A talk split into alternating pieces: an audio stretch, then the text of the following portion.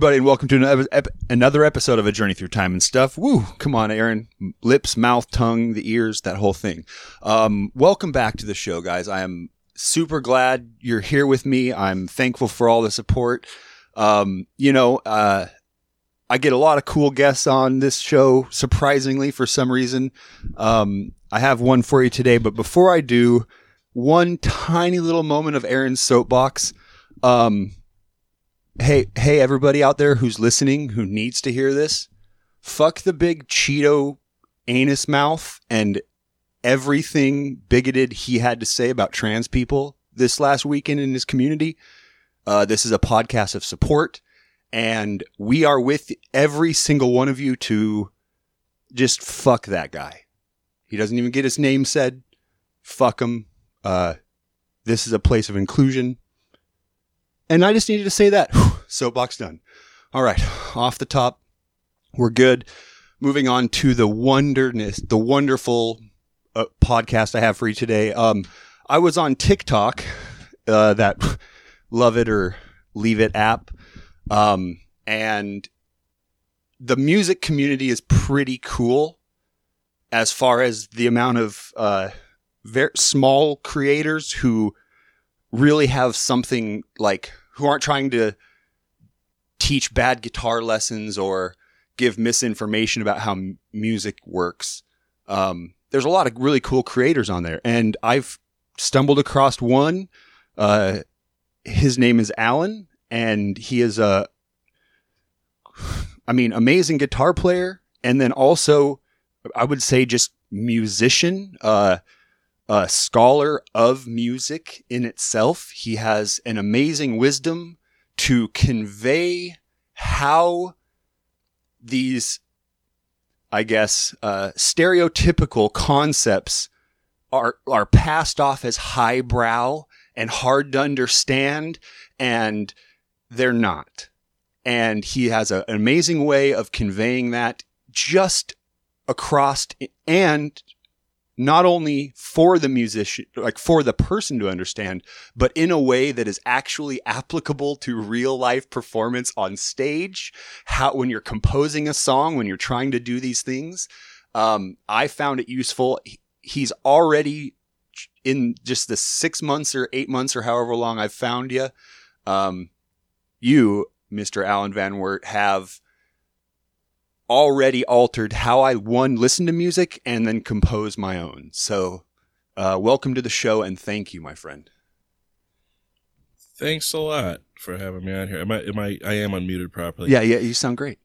I almost never mute myself on this thing, um, due to the usually lessons through it. But yeah, first, before I forget, the Cheeto thing you mentioned earlier. Um, I don't know if you're aware, if anybody would be, because I kind of hide this. But about a year or three ago, yeah, three years ago or something, I put out a song, um, "Anti Cheeto Guy." And, oh, I, uh, I love that pop punk song. Yes, it's it's a catchy catchy song, and people from both sides like it. Um, I had some of his supporters who kind of gave me some death threats, but at the same time, yeah. uh, they said, you know, it is a really catchy song. Like, why would you make it about this? And they got mad about that. I was like, I don't know. It's, it seemed relevant at it's, the time. It it, um, it it is it is, and it probably will be for quite a long time uh, to come. Sadly, so sadly, man, it's it is. It's like it, it it it takes more work than it honestly should to not just be discouraged about like yeah. every day. You know, I mean it. it it's it's it's terrible, man. It sucks. Um. Oh, I forgot. I forgot when I welcomed you to the show. Oh, there you go. We get we get an applause. Uh, we're high. We're, we're, we're a high level production show That's here, awesome.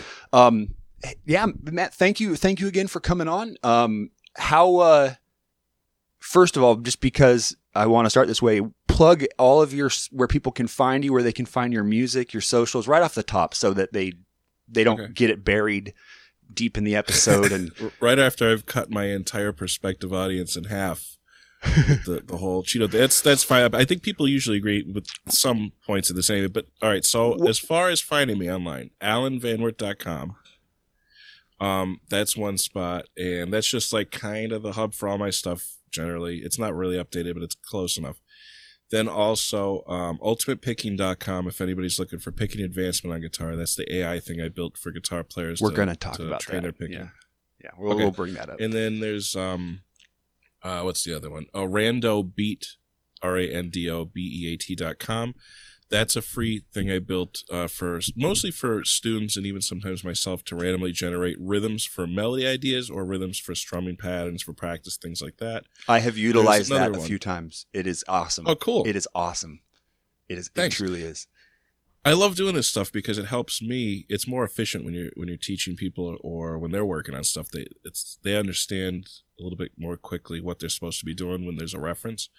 So it helps. I have that thing, and then there's like, I'm gonna forget stuff. I don't know. There's there's too many weird things, and that's the problem in my life. I have way too many things always that I'm attempting to finish and get done. But that's, I I, mean, it's it happens. I It's know. like an ADHD thing. That this one therapist once, which I don't go to therapy, but I went uh, for my kids. I brought them to one once. A long story, but Yeah. essentially what happened was she wanted to psychoanalyze me for a moment before they even got there, and she goes, "So, um, blah blah blah." And she's talking to me for a little bit, and then she goes, "Allen, you have ADHD." And I said, "I don't, I don't know about that." And I said, "I was told OCD." But it fits. It actually, I think there's overlap anyway. And then some people say possibly I'm a little bit autistic. So that that Yeah. that also could make sense. Nobody practices guitar that many hours in a room. Well, here's That's- here's something weird. Oh yeah, no, I, I I get it. I think there's a, I I think a lot of like intensely creative people that I know, um, I think all are on a spectrum, somewhere falling in that ADHD range. Um, especially because we all, I mean, as far as I can tell, when a new idea is in your brain, I have a tendency to isolate and just work that thing out. Not not not like real, but internalize. You know, I will I will definitely whether I'm in here building music or writing or you know anything. I'll if a new idea is in my head, I want to I want to solve it and and really focus on that. But if there's no big ideas going on, I am twenty juggling twenty pans at the same time, and I always find myself like, "Hey, pay attention to the rest of the world." You know? Do you do you find like that? Yeah, yeah. That's I guess that's typical for me too. It's it's always a bunch of stuff. Um, but I I can hyper focus once I'm doing the one thing. Right. So if I'm in, I'm, I I can't stop, and that's the problem. My wife's the exact same way. Um, she's diagnosed with ADHD though, Mm. She'll just work 12 hours straight because she's afraid if she stops, she won't be able to start again. I I get that. I'm the same way. Oh, I understand it. Yeah. Yeah. yeah. And that's, that's like, you know, that's my love hate relationship with video games, man, is they're like the ultimate detractor from progress.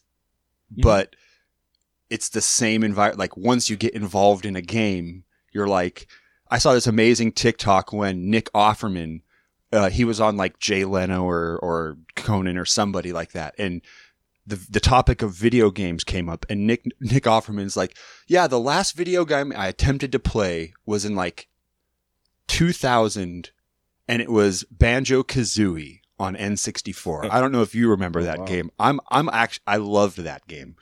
Uh, do I haven't played it, but I've heard of it. yeah, and he described it so perfectly. He goes, I sat down for two to three weeks because I had to play that game. And once I did, I jumped up and celebrated and said, Well, that was a waste of time. Like all in Yeah. the same breath. Like you're excited, but well, there, fuck me, there it goes. That does happen sometimes, yeah. And like, I mean, sometimes the game comes off as a, a maybe like a slightly higher art form where there's um, it's like a good book and you could reflect back and think, wow, that was an adventure. That's different. But yeah, I, generally speaking, yeah, I feel the same way after a game. I'm like, why did I invest so much time? I could have been doing something else. Yeah. You know, that's for progress. So that matter, but you need downtime too, and people Yeah. forget. Like it's it's important, but you have to just give yourself maybe an hour and a half, two hours of downtime doing whatever the game, and then um, that's typically it. Most people just socialize through the video games now, anyway. Like The- they'll go on the voice chat and hang out more than even care about the game. Sometimes you don't even put a game on; it's just everybody talking. That's actually what, a lot. yeah, that's what me and my friends do. We, you know, we, uh, just through the time frame, Halo was like the, the game that came in right as we were all young high schoolers. You know, I'm 36, so I was, it was like right, you know, 2000 freshman. Xbox comes out, Halo comes out, and that was like the game. And we would just have LAN parties, you know, no internet stuff, even just Xboxes all linked together at your house, you know? Yeah. Um, and now that the internet's so cool and X, like you said, the Xbox community's pretty cool. Um, as far as the avail, like how good their actual like chats are in game stuff. And so we'll just go in there and no one cares about kill deaths. No one cares about anything like that. And we just, we're a bunch of almost 40 year old men playing Halo just to hang out once a week, you know? And, and I Yeah, think I that's what it should be for. I don't play that anymore, but um, the first Halo I had fun on. Me and my Yeah. brother and my friend used to go on there, and we kept trying to get that Jeep. I forget the the name of it. The Uh, Warthog. Warthog or something. Yeah. We kept trying to shove that into the buildings, and my brother insisted that it's possible. So he would like put explosives behind it, and it worked. He got in this building. I was like, "Why? Why are we doing this?" You can break the fun. game. Yeah, yeah, yeah, yeah. Yeah, that's what happened. But we had a ball in there. But yeah, I've I've been playing video games most of my life. At the age of eleven, I started programming them because I didn't have enough. Like I didn't have a ton of money to go to the arcade. It gets expensive, and I wanted to be able to play Gauntlet constantly. So I don't know if that's dating Okay. myself Well- age wise, well, but, but- I, I used to love it. Perfect question. So, what was at 11, what system were you, what computer were you running on at that time? That was a Tandy color computer. It was our very first computer, and it was kind of horrible. It had a cassette tape for uh, instead of a hard drive or, or disk system. Gotcha. Yeah, My my actual cassette. really. Mhm. I had a a Commodore shoebox. 64. Yeah. Green, just the green and black two color screen. That was the very first one, and you had to load everything through command prompt. There was no actual menus. You'd put the floppy in, and you had to know command prompt to boot the disk and all that stuff. Man, Yeah. that was fun. That's fun. But here's the scary story there. On the that Tandy color computer, and I got into Commodore right after, but the Tandy thing what happened was I was I was 11 years old and I really wanted to program so my dad got me a book on programming. Uh, it was just basic it was called. Yeah. And I'm going through and it's like line 10 go to 20 or whatever. You, you go through the whole basic programming uh, elements. But what would happen is whenever there was um, a curly bracket um, in the textbook that I was using, the font was like dot matrix font. It was horrible looking. So you couldn't tell the difference. And I was so young, I was unaware that there even was that secondary option with a shift. So the entire time, every time I would have an error, this was over a year of me attempting to Oh, program from the book. And I said, no matter what I do, it didn't work because it wasn't the curly bracket. I was hitting the solid, the Yeah. uh, square ones. And I didn't know. And then one day, about a year and a half later, I figured it out. I said, oh my God. So I went back and I reprogrammed everything from the book and it started working. And then I suddenly had an interest. So I'm kind of, that's a lot of patience for an 11 year old. And that, that makes me think I was a little bit strange. It, but it, then the Commodore Amiga came out. yeah, I can't. I I definitely I- did it with taking stuff apart in general.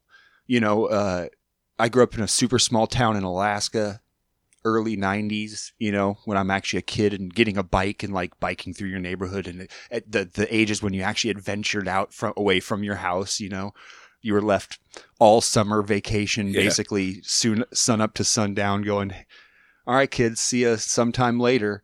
Um, and then there was the, the local, just you know, town dump was close. and so you'd go to the dump, and there was always broken radios, old tube TVs, all types of stuff. You pull the backs off and pull the tubes out, make other TVs work, like. That was Yeah. that was the stuff I nerded over, you know. Before I understood how electricity works, I was taking t- like bring home an old TV from the dump, get it kind of working. If the speaker didn't work, I'd bust the front out, find the wires that went to the speaker, and then I would extend them and make a remote speaker up by the head of my bed in my bedroom so that I could have the TV down super low and just Yeah. hear it out of here. And then, you know, parents would never know the TV was on. Uh, You're like an engineer. See, that, we gotta watch though, because those old TVs, the Transformers, I think retain the power for like you could die from it, Oh, yeah. something like that. My Yeah. dad told me never do that. Don't don't take apart the TV. So I'm terrified. But I did take speakers and wire them into the back of my computer chair. Well, it wasn't a computer chair back then, but it was when I was a teenager, I think. And I hooked them on the ceiling because I wanted to develop my own surround sound. It was weird. It was really weird. But they ended up falling and slamming me. They had the one. yeah. They were yeah. tiny. But I went I went crazy um trying to do stuff like that. Yeah. But yeah, I like trying to engineer stuff. um, on my own too. It was a lot of fun. So- That's so when you're- people were actually inventive. So you're 11 and you're going, okay, 11, 12. Okay, I want to, I want to code. Um, what did was that the main passion first before music? Were you getting into music at the same time? What what what sparked both? What sparked it? Um, that's a good question. I I liked. Okay, so me and a couple friends and my family members, like my cousin and my brother, we would pretend we were in a band with like pots and pans and a fake guitar or something. We were we were screwing around with that, but we never had instruments. So we would just pretend. And I also also used to make them put on. It was always me telling them we have to put on these huge shows and plays. So I'd say, okay, here's the show, here's the plan. You're going to jump out from here. We're going to do this and that, and we would plan it out for like hours, and then have our family members come in to watch this boring. They probably hated Oh, it, but oh, we would make, make them watch it. Yeah.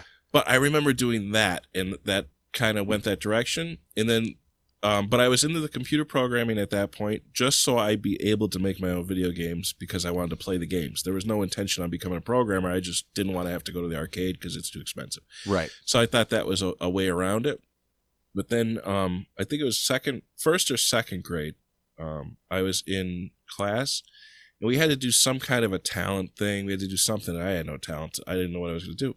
So I brought in a um, a boom box from my my cousin had one, or, or I got no, I, I had I had one. My brother had one. That's what it was because I used to use them to um, run tape back and forth to create an echo effect. Yeah. I later found out Pink Floyd was the, the first to do that, but I I kind of invented it in my basement with my brother being weirdos. But th- that was my own thing when I was a kid. So I was in the classroom and I remember playing some mixed tape that I made of rap songs where I put I applied this echo effect I did and, and did some weird stops and changes, and the kids were dancing around. They loved it. And I thought about this. I said, "Oh my God, this is the first time." Looking back, I can see that's the first time I'm like feeling maybe accepted by society Oh wow. and that was a good it was a positive feeling Yeah, yeah, so i yeah. thought to myself that, i want this i want this good feeling again but i don't i'm not i'm not a musician but it was the music that was causing this happiness to happen so something in me sparked that now i need music Was there music around in your house? Were your parents Yes. So big music fans? Like um yeah my parents uh were into classic rock um Yeah. mostly a little bit of blues my dad was a country guitar player or steel steel guitar like the slide thing oh, very cool. He did he did that a little bit, yeah. And my grandfather, my mom's dad, he played acoustic guitar and sang for country music. So it's a, for some reason they were all in the country on both sides of the family. Dude. but, uh, I I really wasn't. That's so. It's- I mean, it's okay, but both my parents are musicians and that's what they did too they just played country music all the time. And I, I remember you know being a little kid and my dad had turned like a sunroom into his like makeshift studio. Um, and i was always around recording equipment and music and stuff. Ever i, I knew how to load pull out uh, reels load his reel to reel play it up loop it into the PA system and play it out of the front at like three years old. I could load a reel to reel, man, and and um, obviously I probably can't anymore. I could figure it out if I looked at it, but the intrinsic memory is not there. But um, yeah, yeah, that's. But it was it was all. Con- of course, there was classic rock on the radio, but the music that they produced from their playing was always country music, man. That was what I grew up on too. Hank Williams and stuff. oh yeah, Um, but that yeah, that's that's exactly the same. John Prine. on my end. a lot of John Prine. and I remember but it was my grandfather and my dad. So there's all it was always the same like kind of set list they would do. But I do remember when you're talking about the speaker system, my dad had a Pioneer quadraphonic stereo thing that he Oh, got yeah. from when he was over in Thailand for uh, the military, Air Force, and it was absolutely way way too loud. And he had this thing. I don't. I swear I don't know if it was intentional or not, but he would have the volume absolutely like cranked and then he would power it on, and it would be like a massive blast of white noise, and everybody would get get terrified. I was afraid of speakers from from for a while. This is like a PTSD feeling from it. It's, I remember that the panic of he's about to touch the stereo, so that was weird. But um, yeah, that was that, that brings me right back to the the crazy loudspeaker system. That was like Oh yeah. late uh 80s no set like in 1980 somewhere there anyway yeah so we, we had a lot going on with the music thing but then i started playing a keyboard i had this little uh, casio organ type of keyboard thing and i i didn't even think about guitar at all but i, I would play this keyboard and my mom noticed that whenever i was out and she'd have some music um, on pop radio stations or something when I got home, I could immediately start playing um, the melody and maybe like bass line to whatever I just heard on the radio. Like a, a very quick, easy recall, like tonal memory recall. And I was Yeah. able to do that. And she goes, That's weird that you could just do that. And I had like an aptitude, I think, for remembering a sound. That So- seems to still be the case. Do you have do you have like a, a also an accompanied like relative pitch or perfect pitch or anything like that? Uh, Um, I I, mean- tried to train my perfect pitch once, and it seemed like I was pretty good at it, but it's not always accurate, so I don't trust. saying I, but but you I have really good relative pitch to where if you hear and know what a tone is, you can then make any jump half tones, Yeah. half steps to the and know the other note from a base. That's important. Yeah, Yeah. definitely. cool. Yeah, I have to be able to do that. If I didn't do that, I'd be scared because like it's, it's it helps. It saves a lot of time. It does. um, when you you just hear stuff, and that that helps out also with bands. Um, if you don't have a lot of time in between to learn songs, you could just listen to it, and then I say, okay, I know what the chord progression is, and then Yeah. once I know whatever the keys of the song is, it's done. Like I could play it already, unless it's something really intricate and strange, and then you could figure it out kind of quick though.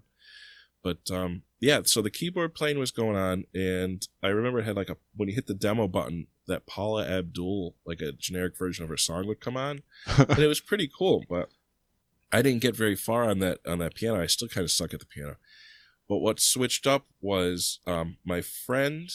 Well, two two things happened. Two things happened. One, um, my father's side of the family had some kind of a get get together out in the country, wherever the heck they lived. I wasn't very familiar with them, but there were a bunch of people all playing on this little um, stage they set up in the backyard, and they had a couple guitars. They were good singers and all this stuff. They're all doing country music. So I go up there and pretended I was playing the guitar on my dad's acoustic guitar that he had also, an, an Ovation. It was really hard to play on, but I was I have no idea what I was doing, so I was just pretending Yeah. and they heard it and they started getting mad at me because they could hear it and they said, This is you don't know what you're doing, get off the stage. And that bothered me. That was the first problem. Then some teenager comes and like I wasn't that that old yet anyway, but some teenager comes in and they said, Oh, you gotta hear this guy, he's like uh, Chuck Berry on the guitar. So he goes up there and he's playing his electric guitar, and all of a sudden all the attention's on this guy. I get kicked off the stage. So psychologically, I'm like, screw this. yeah. I need to be better than this guy. So then all of a sudden I want acceptance again through the music. Mm. So I think for my own family, which is again strange. So I thought I better learn guitar, and that's in the back of my head. Then I see the movie Crossroads with Ralph Macchio, and I'm thinking this guitar thing's really a thing. You have to get good on guitar to succeed. Because eventually I'm gonna have to play against this devil Steve Vai guy, and I Yeah. better know my shit. I better have my ear trained down. So this is in the back of my head all at once. At like how old? The Karate Kid. At like how old? can't, uh, Ten. it couldn't have been too old. Yeah, well, no, it was after the programming, so like thirteen ish. Okay, yeah, thir- okay. twelve or thirteen. Yeah, because then at the age of fourteen, um, that's when I had my Commodore Amiga. and I was programming a really basic version of games on there too. I love the Amiga, but my friend Jason DeGudis, um, we were really really close for years, Shout out to Jason. and yeah. Yeah, he's a he's a drummer, um, or he was my drummer back then we were kids. But we used to try to make comic books together. So we would design. I'm not great with the drawing. Sometimes I was, but he I think he was a little bit better. He had like the pen and ink thing down with these weird special pens that I was gonna break. I don't know what I was doing. Didn't you though? Didn't you want to be at like I had that friend who was just always a better drawer than me, and I Yeah. loved to draw, but I no matter how hard I fucking tried, I could never just like as fluently make things look like my friend would look, and it just that was one thing that bugged me to the nth degree as a young child. My I, I the looking for acceptance thing. I was always wanting to be accepted for my drawing prowess. Never had really any. Spent an inordinate amount of time trying to draw like cars and horses. I remember drawing horses and wolves and like all these weird things and just yeah, no, other people didn't have to practice much and they were just they could fucking draw, man. Yeah, I wasn't so good at at, at doing anything. I tr- I tried before, um, but it was never coming out. But, it, but he was mostly doing there. I just helped with the storyline, trying to develop characters. Plus, I had fun hanging out with him. We would listen to the radio back when that was a thing. We'd have the Oh. local radio on. Yeah. and we loved it. Uh, uh, we I, I would actually be interested in what was going on with these weird songs that would come up. And with the local college radio, they'd actually play unknown music, Right. which was another nice thing I missed. But we'd have, and they would be like uh, Shabba Ranks, the the uh, reggae guy, would come on, and for some reason we were interested in that for a while, laughing, and we it, we spent way too much time in his room drawing these, trying to make these comic books and causing trouble. But um, the one, and I could say one side thing note to that, we we once um, developed. We made it. I don't know how to explain this the right way. We made something that looked just like a bomb.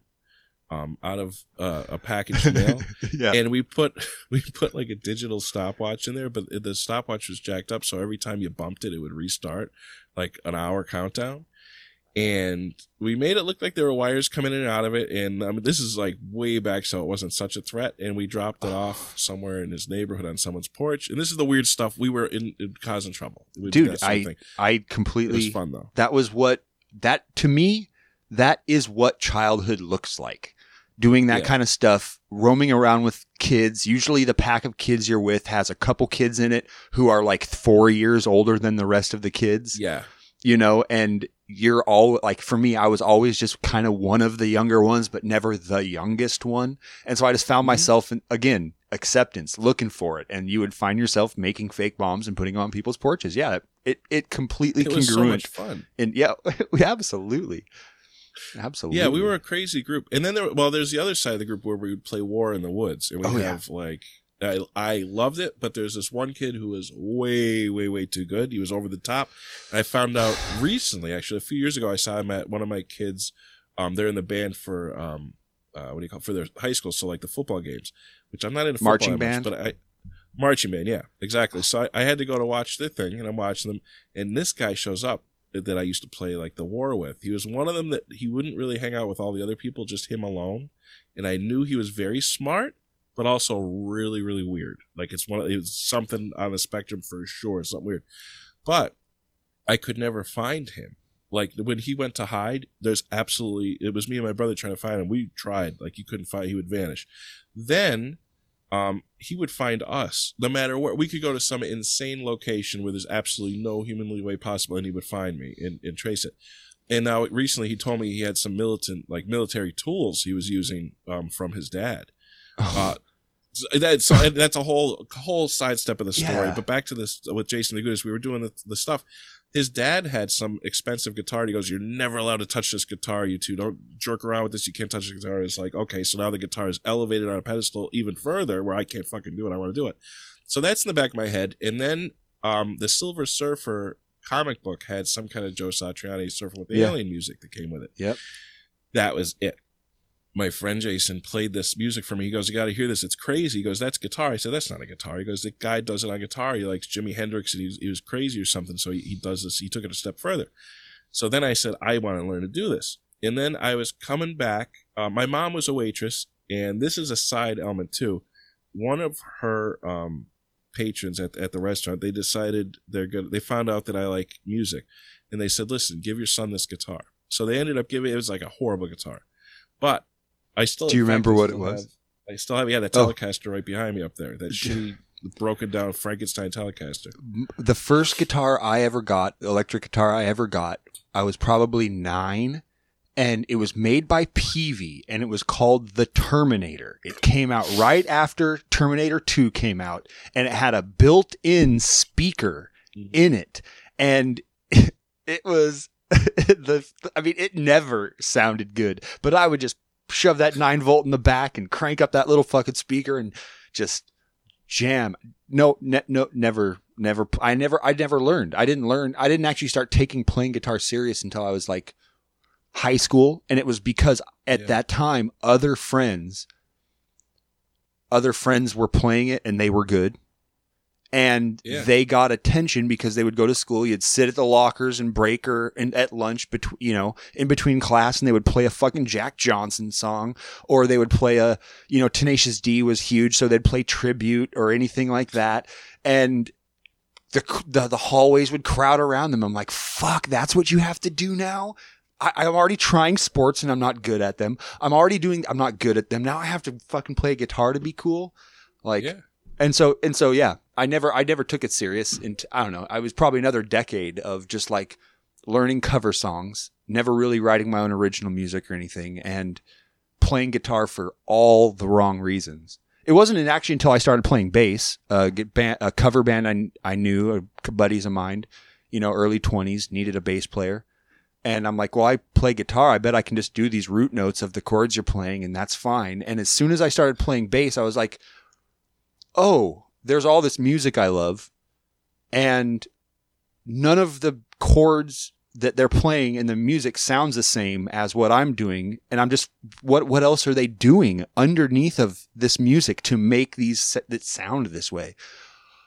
Oh there's there's like thirds and fifths and sevenths and oh wait what is what is all this? Like it's crazy to me that I that I didn't pick it up like you know as a kid with musician parents never picked it up it was just like one of these things that was kind of vacuous from my attention span uh priorities you know i No, of course nobody picks up on that. In, I don't think innately, maybe like Mozart or something. But the um, the thing about bass, and that reminds me of this: bass guitar players don't realize how good they are at improvisation Yeah. until they switch to playing melody because they're already doing it. Everything you do on a bass when you're doing walking bass lines between one of the one, three, or five, that's exactly what lead guitar is um, when you're actually soloing. Marty Mhm. Friedman, 100% is exactly doing bass guitar things. He just does them two octaves higher. Yep. It's all it is, and he does a lot of bending.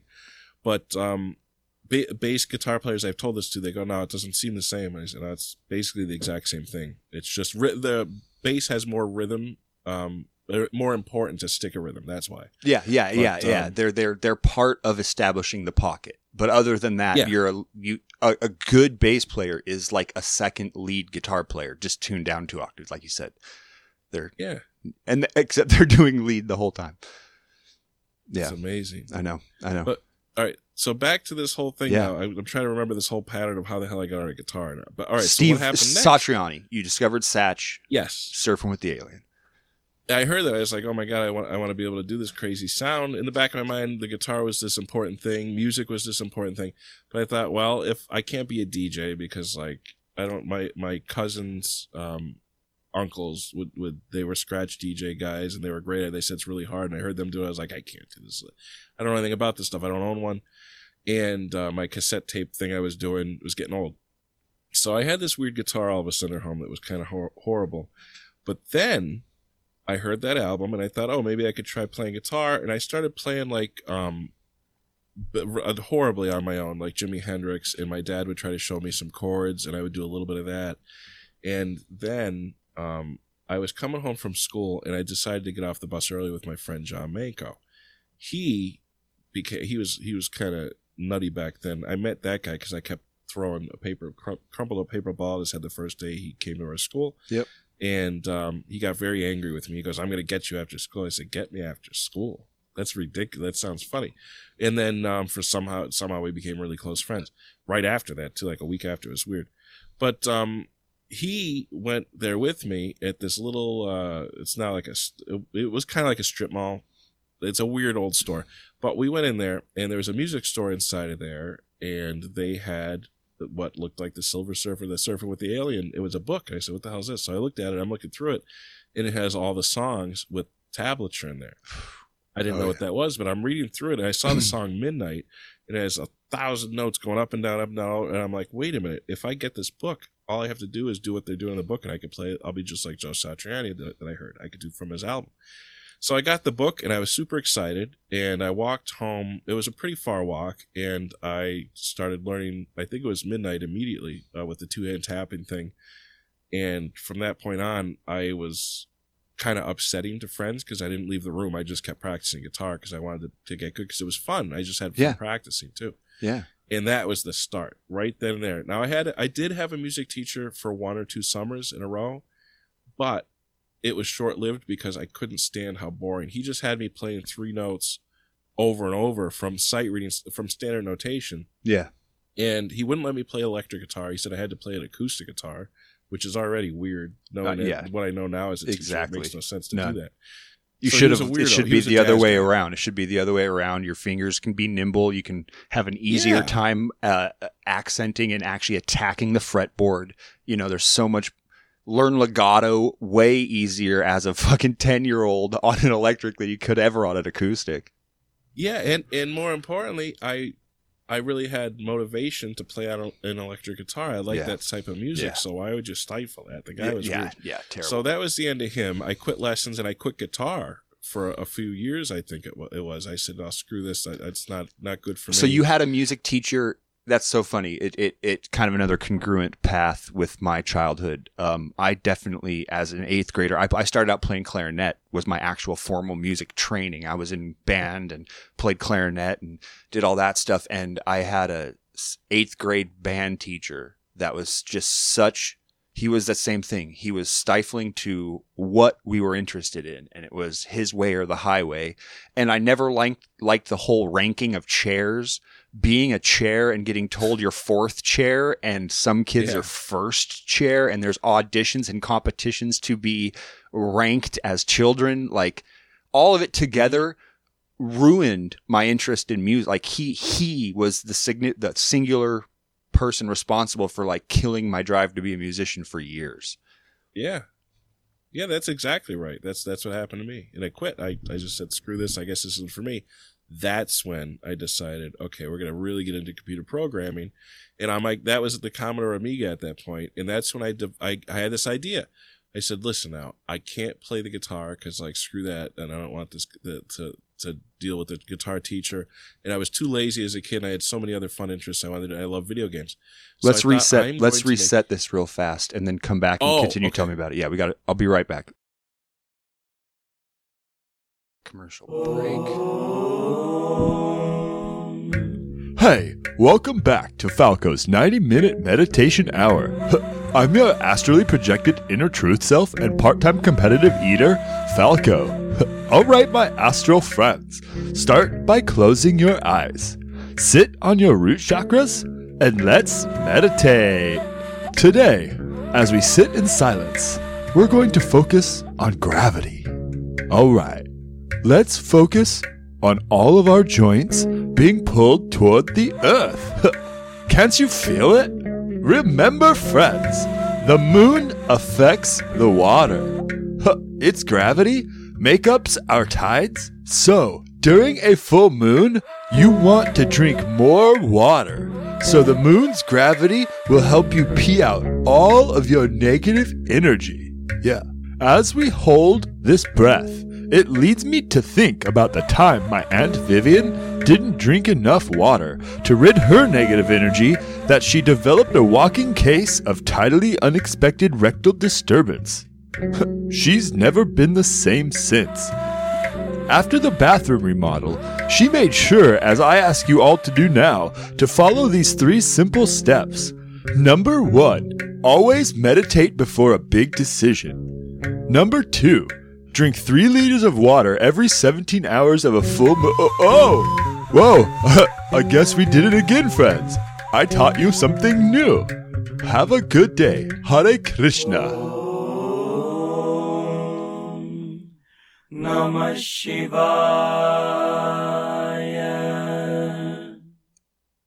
Welcome back to the show. So you were just telling us about uh, that band teacher ruining your passion and you getting super into coding. Yeah. So what happened was I decided I am going to um, come up with this cool game where, well, actually, I'll go back a little bit further. Um, I, I used a thing called Amos Pro, which is uh, pseudocode, uh, just a compiler programming language for the Commodore Amiga. A lot of games were built on it. But I decided first I'm going to start off with basic learning tutorials, things like that.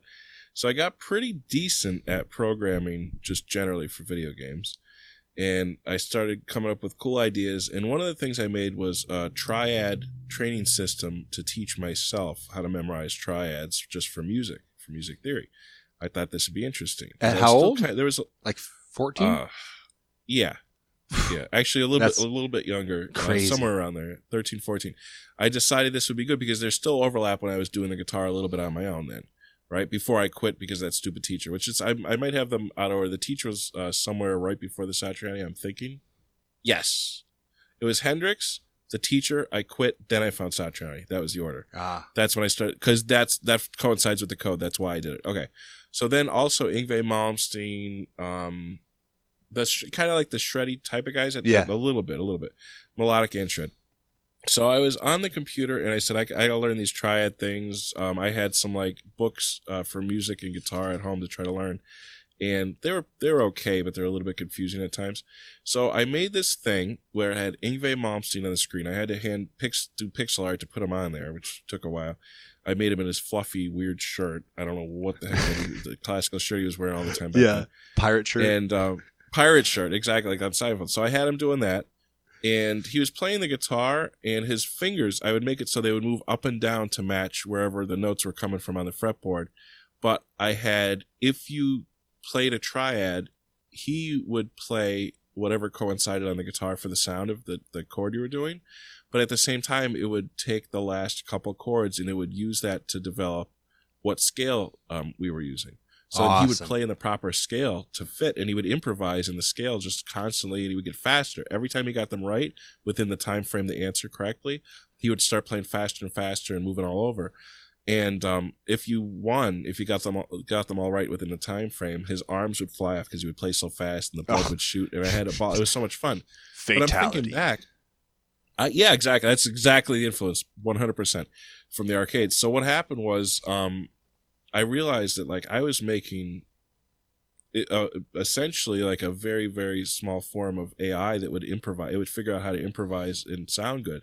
And not only was that helpful for me, just like doing some cool computer thing, but in music, I started developing my own like rule set for how improv works, how music works Mm. not knowing that I was doing that. It just because I had at 13 years old or When- whatever, I 14 years old. When you were doing it, were you associating it like truly with kind of how you understand theory in itself today? Were you thinking in chord shapes and stuff related to the guitar, or were you just kind of viewing it more like a map, kind of how the dots, like the fretboard maps work? I mean, Not even the fretboard. I didn't even think about the guitar. It was 100% just what note value. Like, okay, so if I have these three notes that belong to this scale, G major If I- triad, yeah, whatever it is, Yeah. yeah.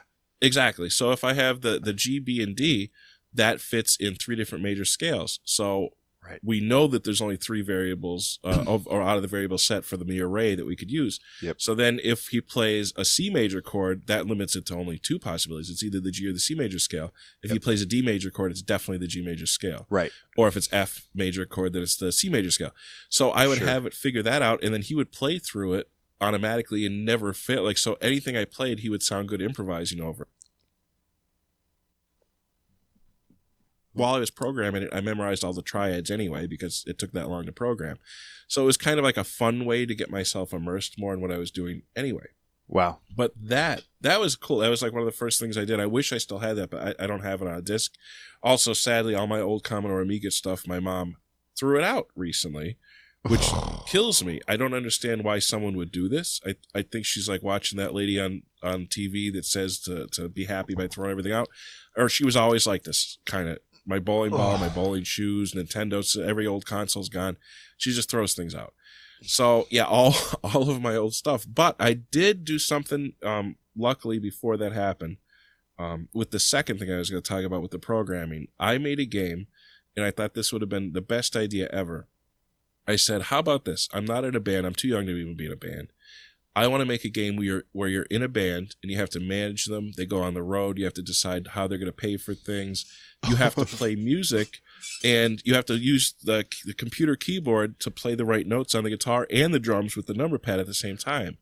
And the guys would walk across the stage. So I developed it where the players walk um, around on the stage. You could play the drums, and the guy would actually move and play the drum kit. I had the samples and everything, and then the guitar I had all the notes. You could Was it all in like they eight could- bit? Distortion. Yeah, well, um, it might have been. So the Commodore Amiga back then, I did have an input, um, uh, uh analog to digital converter you could buy for it. It's called DSP eight. So to go to yeah, sixteen, to 8-bit. go to sixteen, or oh no, to Eventually, I think it might have. yeah. That was eight back then. I'm pretty sure, but it might have went to sixteen eventually on the Amiga two thousand. Man, I love eight bit music.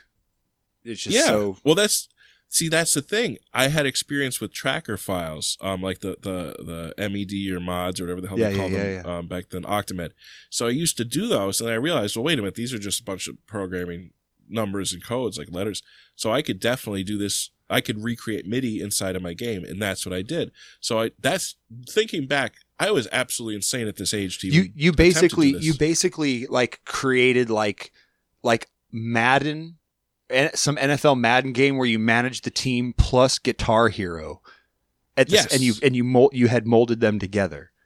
Correct. Exactly right. so it's like a band management sim, like on like the Yeah. band thing, but then you actually had to do the Guitar Hero Rock Band thing on the stage. But you would first you would write your own songs in the the garage, unless you could book studio time, which would give you better um better sounds.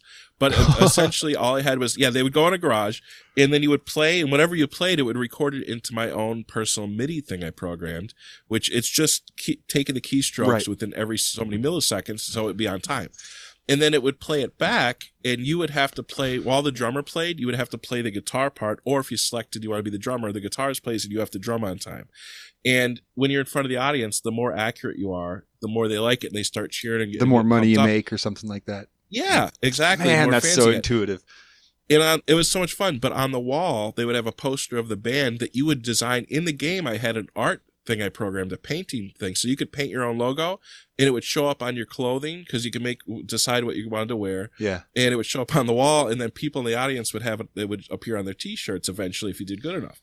But you would get more people in the audience the more successful they would physically propagate more of them out there in the audience in front of the stage so it became like this whole fun thing where it was all, there was a lot to it but then i realized um uh, Well, so here, you're making you, you, you- I have because I know my, I know the, the way my brain works and how many. So you built how many tours did you go on and manage once you had that? I mean, I mean, you had to have sat there forever, just a tour after tour after. I mean, like right? I, you design Well, a band and just that's the whole that's the whole fun of it because the the management side of it uh, you had to decide um uh, are we going to buy or rent a bus? Are we going to hire somebody to drive? Are we going to somehow have airplanes? I had it thought way far ahead for every option you could possibly imagine that you would need. Then even instruments. Um you could select instead of Stratocaster, I call it like a Stratomaster or something, just for uh, Of course. copyright infringement or, or trademarks. So I, I had to do that, and it was kind of fun to do that. And I had a special screen that would show a map of the United States, and you had to plot where you were going. And I started putting in and looking up actual venue locations to put that you could go there. And based on how well you do in that general area, and if you, you could do a radio ad before you go there, it was so, it was insane the level of detail because I was a kid and I had no job, so I could just sit there yeah. and constantly do this like a How did you do in psychopath all day school? Did you did you Horribly, horribly. Because during in, in my in my classes, I was you're making programming maps. Yeah, you, yeah, of course Yeah. you are. Yeah, you're writing And I down all was. that. Yeah. It was funny to me because I was failing um, math even at, a, at a, an older age, and then I went up to the teacher and I said, "Listen, um, I have to ask." It was during a final exam or, or close to that time. I said, "Listen, I really need help with this problem. I need to um, plot all of the spaces on an arc or on a line um, at a certain distance from each other. I forget the the way I described it to her, but essentially, I was trying to to develop my own texture mapping on the Amiga before it was like a thing because my friend had that game Doom, and I was like, how the fuck are they putting these textures on the walls? Dude. Because I used to have polygonal stuff before Right. that, and I said I I made my own 3D um, graphics engine inside of uh, Amos Pro where you could move 3D objects around. I figured with sine and cosine, it, it I figured it's crazy. I like I wish I could go back in time and tell myself like obviously you're good at this programming thing, just do this. But it, like you could spin things around in 2D space and it looks 3D. That's how these things work. Um, if you use sine and cosine and angle, um, and plot dots on that, everything's a circle spinning. But if you have Yep. enough dots, it looks like an object, and that's how it works. That's essentially probably Yeah. still, still how they're doing it. Um, but the texture mapping eluded me, and I I got it to work, but it was so slow it would crash my computer. Like it could it couldn't keep up with it. There's no way it could do it more None. than one one Yeah. plane. But that's a whole that's a side story. But she, I asked her, she goes, Allen, how are you doing this weird advanced stuff uh, and you fail constantly? That's like the second time through the class. And I said, it's boring. Nobody, like, I have no interest in math. So I hated math, but the computer programming side I liked because it was a problem solving thing. It was more fun. Anyway, so back to the game. The, the, the guitar thing, I called it band, by the way. It was called band. Andy. So it was really, really fun. So I had this thing going on in there. Um, and then my friend Jason DeGudis moved to Virginia Beach, I think around that time. And I said, you know what? I want to go there too. So I spent, I think like a, almost a year there or something. I forget. It was a while. But I went there and my dad called me. He was really upset. He goes, Allen, you're going to kill me. I said, what? He goes, I deleted your, your, your hard drive by accident on the Amiga. I said, what hard drive? He goes, all that stuff you're programming. I was like, no fuck, you know, AD deleted everything. The I, I, I whole was doing. game. Fuck. Yeah, yeah, but What, did he just unplug it Um, from the wall? It was powered on or something? no. Oh, he had, okay. So we had. Um, that was kind of where they had instead of just it was mostly floppy disks then, like the the Right. what do they call the the, the harder ones? The I forget the The small three and a half? three and a half. Yeah. So we had those, and that was fine. But what we did was to make it faster for the Amiga. We had some kind of like a. It looked like a CD, but it was an actual hard drive you would slide in. I forget who made it, but it was a physical gigantic drive you would have to take, and we had like three of them. We would swap in and out. I don't know what he did or why or how, but he deleted the whole. He formatted the. He formatted it, so it was like it was all Yep, gone. it's gone. Yeah. So, yeah, I'm like, well, do I want to do this or guitar? So then all of a sudden I get back into actually playing guitar because I was like, well, f- my whole idea is gone. Right. I can't do it anymore. But I did have um, some of the code in a working version on a floppy disk with I, I designed my own graphic on there. And I ended up saying I'm going to start over. I reprogrammed um, from the start and I redid did things, made it look a little bit better. I was more experienced with code then too. So I redesigned the whole game from the ground up. Then it was it was all good. Everything was great. I talked to Amiga World magazine. They they said you're this young and you made a game. I said, "Yeah, I think it's going to be a really good game." And I'd like to put it in your magazine so people know about it. And they said, "Okay, so we're going to put you in like the young coders thing or whatever the hell they had on their magazine." Then the Commodore Amiga company went bankrupt somewhere around that time. I forget. It was a couple years down the road. And I thought, oh my God, my life is ending. All my entire world was wrapped up in this Commodore Amiga. I was like this crazy fan. That's all I cared about. yeah. It was nuts. yeah. And I was like heartbroken. I said, what am I going to do? And the Amiga World magazine folded, I think, right like not long after that because there, there's no more computer. Yeah, exactly. Um, it was a weird long story. Um, on their end, with they they got they got sold to Gateway Computers, Dell, um, somebody I forget. A lot of companies bought Amiga, but they ended up essentially doing nothing with it. They made like a cell phone once operating system with it, which sucks.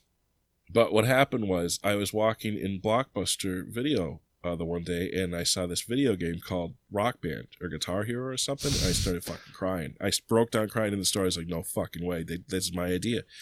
And I got so sad because it was years after I already did it. Like, there's no way Right, I right. wasn't the first guy to think of this shit, right? Uh, or I, I was assuming I was the first to do this. But um, yeah, so I'm like, they obviously didn't steal my idea. There's like no way they would have heard about this kid doing this thing. So I doubt that that's the case. But it's essentially the same thing without the band sim, a management sim right, right. and it fucking killed me. As soon as I was like, "Oh my god!" But all hope is lost. I stopped programming. The Amiga. That was right when the like a little bit after the Amiga was done, I think too. So that was disheartening. I was on like a PC and I had no no idea what I was doing. My friend, the John Manko, one I was talking about earlier, um, he I got him to computer programming, which by the way, that's his career now. Since we were kids, I, I taught him. We stayed up all night and took turns. He would try to reprogram what I did, and he would always break it. And then I'd have to get up. I'd wake up. We'd work in shifts, sleeping and programming like maniacs. He also got me interested in a lot of music, rare music that I never would have known, which was interesting. Like he knew about Tool way, way, way before they were anything. Which I don't know. I, I still to this day have no idea where he would find out about this music. So, Dude, so there was there was this there was this music forum um no not music forum like like old school chat forum on the internet but way back in the day um called it was like a it was it was like pre limewire and all of that music downloading stuff but it was a it was a it was a it was called WinMX. I don't know if you ever heard of it. WinMX, and it was like this chat room slash download pool, public worldwide, and like you could meet anybody and talk to anybody, and it was like pre Messenger, pre AOL. Like maybe maybe it was right at the time of AOL. I don't it know. It was an internet relay chat like MIRC. yeah, um, yeah, yeah. and then and then you could file share through it too. Yep. Um, yeah, those those things are very dangerous. So that's basically the I guess what we would consider the dark web before that happened. It, it was, it's yeah, it was, and and I, that was where I discovered s- s- weird bands. Was just like weird chat rooms like that, like just off, off Alta Vista or whatever old search engine people used back in the day. That reminds me. Speaking of uh, illegal activities, um, on the Amiga, bootlegging was a huge thing, and it seemed like everybody was doing it. It was fine. Um, they were bigger in Europe, but there was a guy in Australia that used to mail me hundreds of discs for like fifty dollars or whatever of all the all the new video games that had come out. It was amazing. And then they had the um, bulletin uh, boards, the BBS systems where you could call people on the actual phone and connect to their home computer. That was before websites, but it was essentially a website. But Yep. it was text ASCII. And I would love that. That was, I miss that still, actually. There was something about that that felt amazing to me. And um, yeah, that was around the time I was doing all this weird programming, inventing rock band and guitar hero as a starting as a 14 year old and i don't understand looking back what ha- i used to be very smart and now i feel stupid i don't know what happens when you're a kid you were better at well, things. well, It's like okay. let me let me let me uh, be the disparaging one, or not disparaging. Let me the con the the the devil's advocate here. That's the one I'm looking for. To to say I I don't think you're not no long. I mean, one I want to I want to uh, switch a little bit because I I realize you may be running a little short on time and Oh, um we haven't talked yet about Memento Mori. Oh, Um, yeah. which I, I do want to touch on, and also your current guitar learning AI software um, that is like currently available to help musicians get better at guitar um, specifically, but it probably would help with a lot of just, I mean, especially a rhythm generator, man. That's that that one's crucial for anybody who wants Okay. to, you know. But but um, I guess just talk a little bit about those, and then let's let's let's end on. I want to ask you some cool questions about your song, which is fucking mind blowing to me, dude. It is. It, I'm I'm a prog head like through and through. Once I discovered progressive music, Oh, no. I went back in time and immersed myself in you know ELP and uh, Gabriel era Genesis and Yes and King Crimson and you know I mean ev, ev, uh, ELO all, all of them. Give me you know give me them all. So um, that and then fits like in that song then yeah i get it Oh, it it, it it so does. Well, and then and then move forward to, you know, not modern prog. There's some that I still like, but it feels like it's too, uh, like animals as leadery now, and it, it's it- too progressively um, shred oriented so shred oriented, but but programmed. I liked prog Yeah. that felt like they were constantly ready to fall out of the pocket. They were they were trying and pushing themselves hard and and and fe- and, and establishing jazzy grooves and like really building Yeah. textures in the music. You know, you listen to uh, Emerson, Lake and Palmer, and they as a three piece, they're doing just the textures they're building. I don't care how many uh or guys you have up on stage doing stuff. It, it, it none of it matches. Even like '90s era prog, you know, they still had that kind of flying by the seat of their pants punkiness to them. Well, Um, plus a lot of the a lot of this stuff. All right, so there's two sides of it. There's the programmed music currently out, Yeah. um, and then there's people who aren't programming exactly their guitar parts, but the thing is they're not super duper as tight as they should be. So if you're doing like nine eight time and you're gonna try to be flashy with their time signature, you should definitely be locked in to the beat. Yeah. Some of them I've noticed weren't. I don't want to bring up names. I worked alongside um, one of them you mentioned, and as good as they are, um, I don't think they're as tight as people think. But that's Yeah, I- just me. I, I've seen I I I I I could probably guess who you're even talking about. And yeah, I've seen some live videos that make me really realize like, oh, okay, they're the studio They're is bit loose, magic. The yeah. studio's Yes. fucking magic. That's exactly what happens. Which I I understand if it's available now, people think that's the normal, especially with the current radio Well- type of music or Spotify hits. So I get it. Yeah, it, it, it, it is becoming like the sellable normal.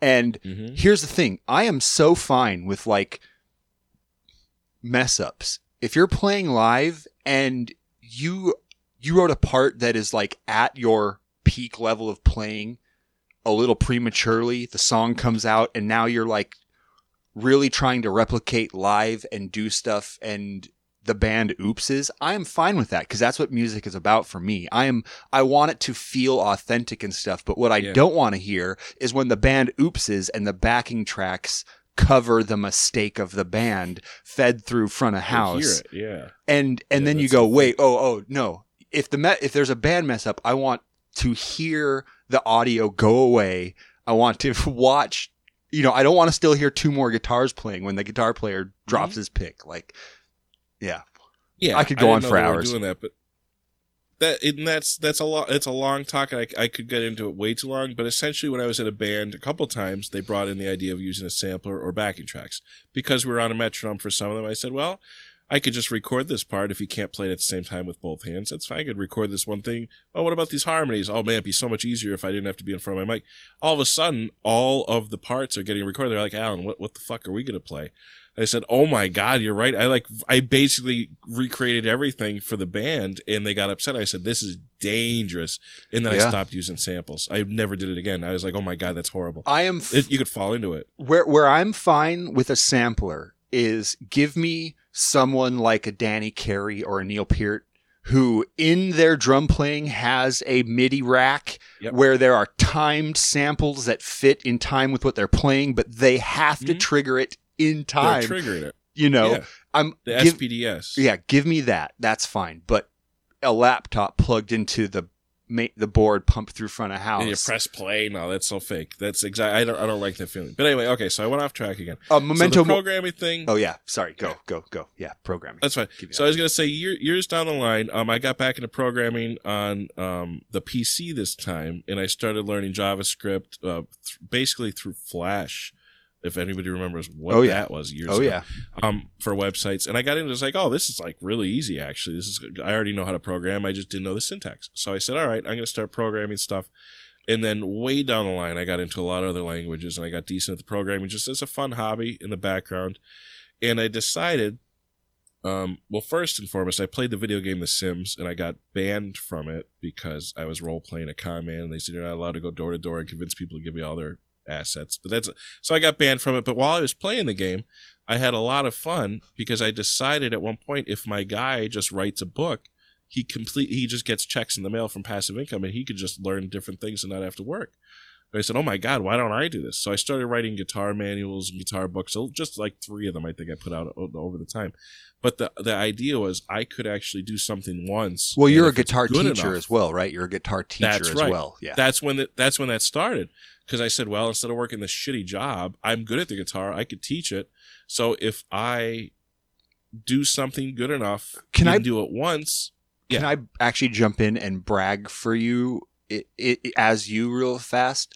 Um, I, I see, going back to TikTok, I see a lot of, not a lot, but uh, enough people maybe kind of hinting that you're arrogant or um, maybe braggadocious about your playing or your knowledge, especially when you're like criticizing some big TikTok personality on like, hey, what you're actually describing is completely inaccurate on how the guitar or music actually works. Um, I that that that that mode of view, the the corrective Allen mode, is like the the the guy I was like, I need to follow this person for the rest of my career on TikTok, my existence. Um, but you're an incredibly, incredibly technical guitar player. I don't I don't know if I've ever I, I watch a lot of musicians. I watch a lot of I mean Guthrie Govan is probably my favorite guitar player alive right now. His Yeah, he's really improv his improv capability and fluidity is I don't care if guys can play faster than him. No one is as mm-hmm. fluid directly from their fucking brain Yes. unplanned as he is. Yeah. Like give me all of that. But I've never seen anybody and and people can pull pull up the fucking any Petrucci solo or anybody they want to pa- you do notes you you do extended passages of I don't know how many notes per second that I don't I've never seen anybody else do in my life. Like Mhm. uh, do you have a um obviously you've developed things to count how many notes per second you play. Do you have Oh, yeah. like a Yeah, it's it's easy to figure out. You just do the math side of it, but it's only easy because all right. So let's put it this way: if you're doing sextuplets, which would be six notes per per beat, right right? So every beat you count, you're playing six notes. If you do that, you just um, it's sixty, so that's a minute, and then you just divide by how many you do within the minute, and then you multiply by the tempo. So if I'm playing hundred beats per minute, and I play in six notes per beat, that's ten notes per second. So it's really easy. That's the easy math. yeah, if you, yeah, if you yeah. do sextuplets, Sure. it's super easy to determine. But you could use a calculator for the other stuff if you want. It's the same math. It's just not you can't do it off the top of your head as quickly. But yeah, I um on record, I still didn't try to beat this song. I might be able to go quicker, but I doubt it's much faster if it is. Um, just trem picking on one string. It was 25 notes in a second I was getting. and playing actual music, like playing through uh, sequenced uh, major scale exercises, it's like 18 ish notes a second um, with picking.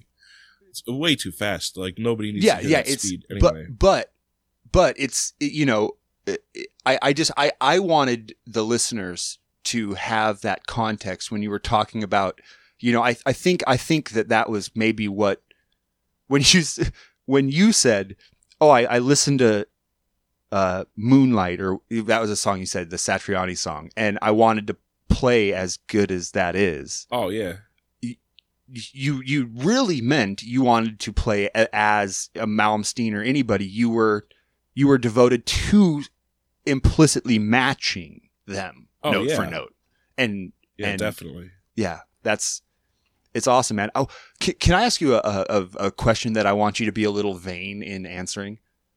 Okay. Uh, why do you think more people don't know about your guitar playing? Um. Okay. So there's a couple answers I've gotten to this question. Uh, the crab bucket thing. If you've ever heard of that. Uh, No. Basically, if okay, so there's a lot of crabs that are stuck in a bucket and they're all going to be eaten or killed to, to be eaten.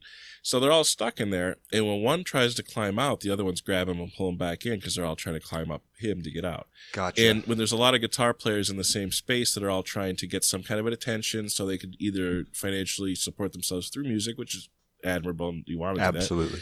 Or if they're trying to get music out there just because the creative like endeavor like i want to.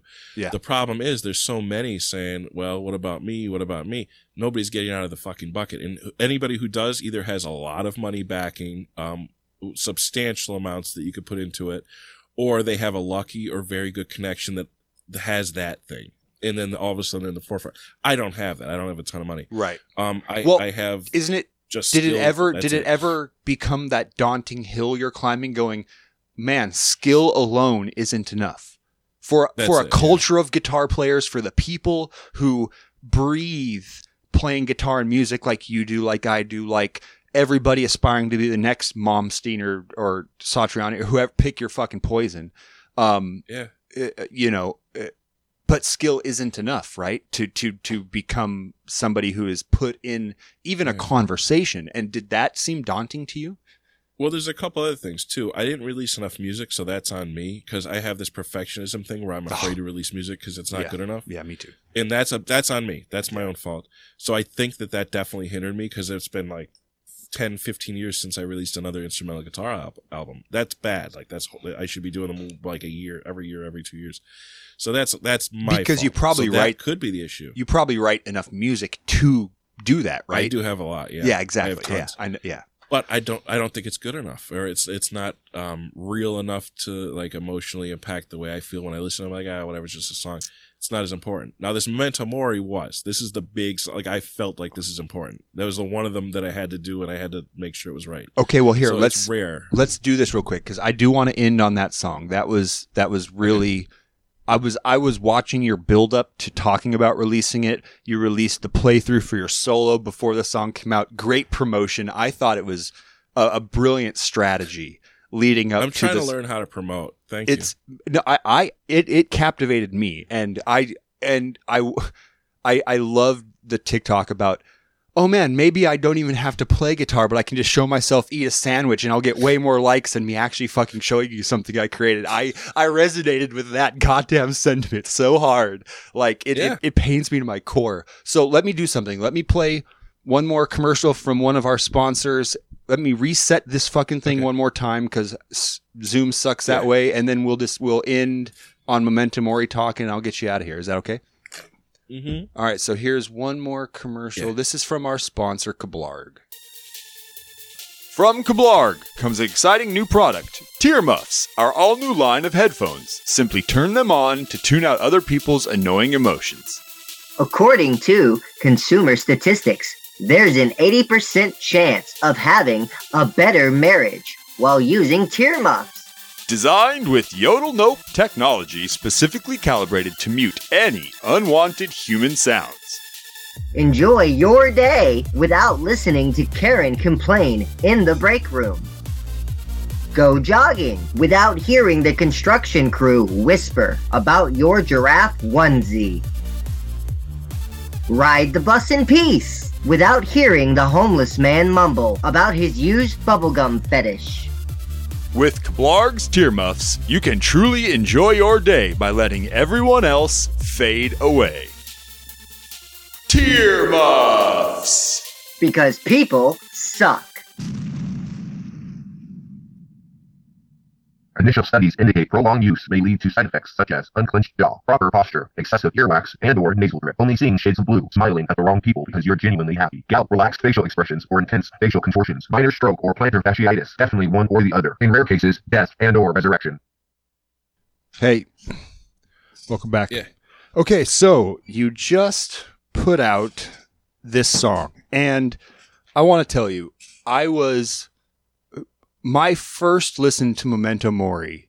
Um, utter, I, I had to sit there in silence for probably four four minutes after I heard it end, uh, with the the music box winding down, d- d- to, like that ending every op- every like rock opera fan, all every part of me heard that ending and went, "Oh, he tagged it." Like he didn't just let the vocals in the song. He he gave it this extra like dramatic push at the end. Uh, it's a sad song. Can you kind of talk to me about Yeah. the impetus of the song? You had said that it took 8 years to make and finish and just kind of take me I mean, it's a masterpiece, man. It's it's Thanks. it's it's it's fantastic. So yeah, take me through it.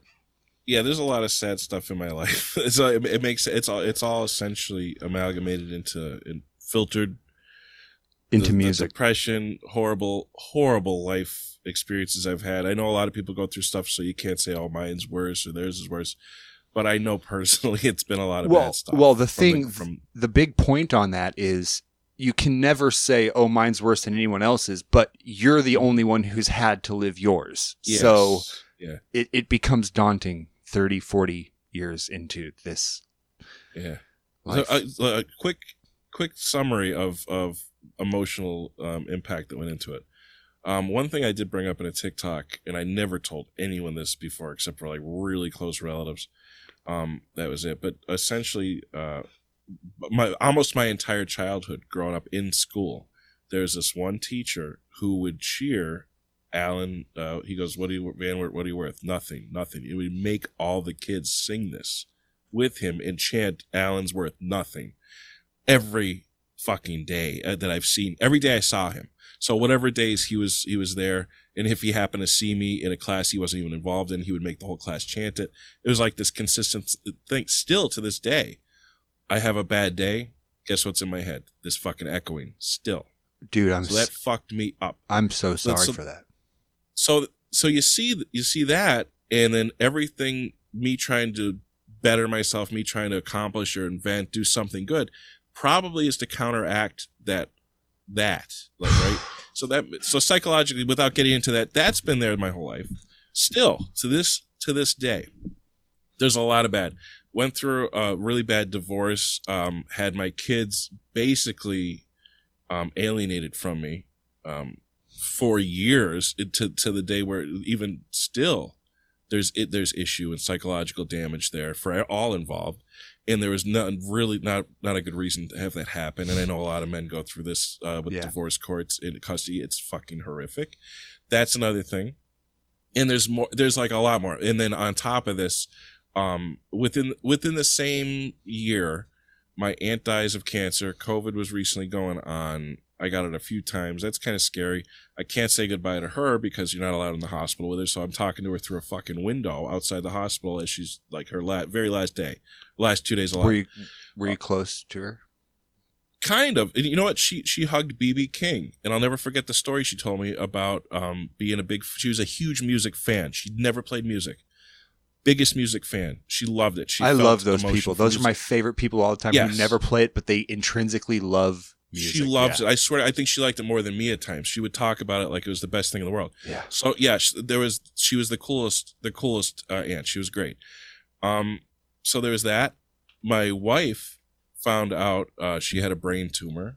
They thought, which by the way went on for a year and a half, and then all of a sudden, oh, it was must have been a shadow. She had to keep going get MRIs tested. So that's like, holy fuck, my wife's about to die. At the same time, my dad um, is in stage four uh, of cancer. And so it's all all of this recently at the same time is going on, like the last couple years for me. Um, I lost two thirds of my income because of COVID because I'm not in a band all of a sudden. That whole thing got screwed up. I'm not playing shows. I couldn't go and teach in person, so I, I lost a bunch of income.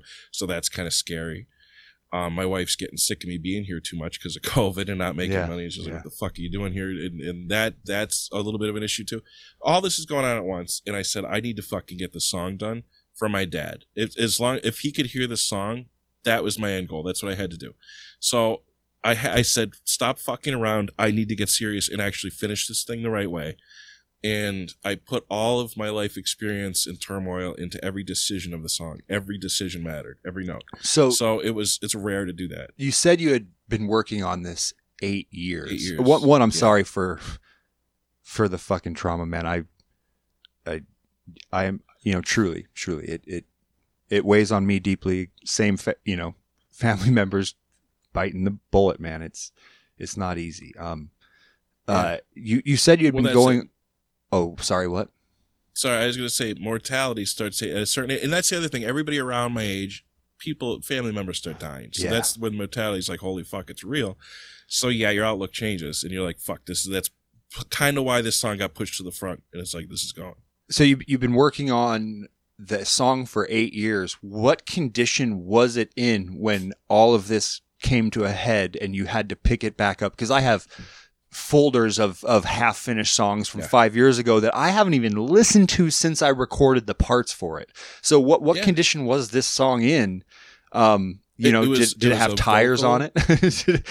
It was honestly, it was a vocal scratch track with uh, piano, um, MIDI program piano. I couldn't even play piano at all, really. Uh, so I, I programmed it on MIDI back then. Then I said, no, this has to be real. So I physically got on that uh, piano and I made myself figure out how to actually do it. And I worked over and over and over until I could play it with the right emotion, with the right slow down, speed up. Not Yeah. using really a metronome at times. I would just tell myself it's okay if I'm supposed to do this a little bit different. I felt down, I felt that there are open there are pa- parts that are obviously very close, you know, studio level uh session stuff to a metronome. and the then there are yeah in the middle of it it gets so tight and I love that Yeah. swell of the energy as um as the beginning everything is ascending and and and your melody line is so great i love the textures you build i love that you don't really give us a true tonal center for like a minute and a half two minutes into the song i'm not there there's no establishing really tonal center of it. Everything is ascending um you know uh, note value. Everything is kind of building up. And then the the tempo gets more and more and more locked in to when the electric guitars start and it it truly gives you like this feeling of home all of a sudden. The song swells into this moment of Yeah. like like security and uh I have a snare now like it, it, Mhm. uh, it's great dude it's, it's such a cool Thank you. building I'm moment. glad you get it. See, this is the thing when I'm making this stuff. I'm like, nobody's gonna get this. Nobody cares about the all. But I did. I had to do it. Not even that, know? but the most mind blowing part. It, it honestly, it was probably like my third listen through. Um, the first one was just mind blowingness. The second one was to re listen to all the moments that stuck out to me first, and then my third listen was like, okay, let me pay attention to everything that didn't stick out. And then when I did that, it I then I caught the descending chord progression in the end of the guitar solo and everything was kind of working its way back down and i'm like oh my god this is the this is the descension of the stairs we climbed at the beginning of the song Yeah. everything now is coming back down to plateau and in like it, it dude Mhm. it's congrats i mean i you know Thank you. Yeah I'm so glad to hear someone who gets it and you're excited as I am when I was making. it, I was like, man, this it, it'll give me the chills when I'm creating it. That's that's what matters to me. And I was explaining this, I think, on a live thing that I did the other day too. The reason I want to create music is because I like that feeling. If I listen to a certain song, the hairs will stand up on end, and I just I'm I'm in it, and Yes. I feel it. I'm that, and I escape my fucked up life for a moment. That and that's another Always. side. It helps. So I know there's a lot to get into about the song, but every little detail in the song ties in in some psychological way to something else happening either then or later on. So there's long form tension and release that happens. I'm not established um, what you're saying about tonal center right in the beginning i am swapping out major and minor every Oh, couple yeah, beats. Yeah, yeah. and it doesn't sound weird as far as like oh is this good or bad? It just is this emotionally imp- it's almost like uh, movie soundtracks how it doesn't matter what the key is it just does something that works. And that's what i was what i was trying to make sure that that continued.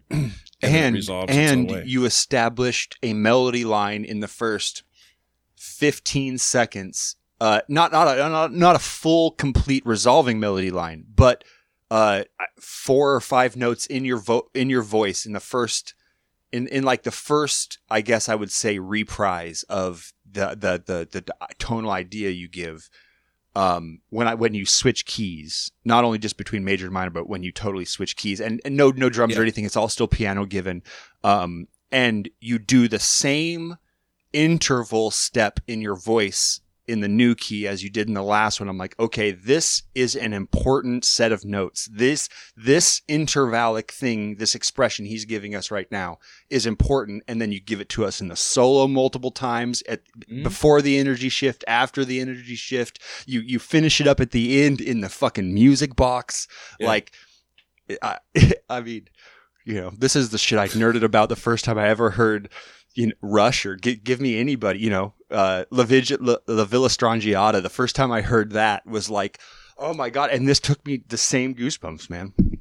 thank you oh god I'm, I'm i'm glad to hear this is amazing because i honestly Well- i don't know if anybody's gonna react or even care about what i'm doing Here's the thing. It's weird. Here's the thing. I have I have not to use it uh like too de- derogatorily, but pleb, musically pleb friends. The, the people you're talking about, they're not musicians, but they fucking love music. Who Yeah. can who can listen to something that is using compound metronomes, feels like four four, but it's not.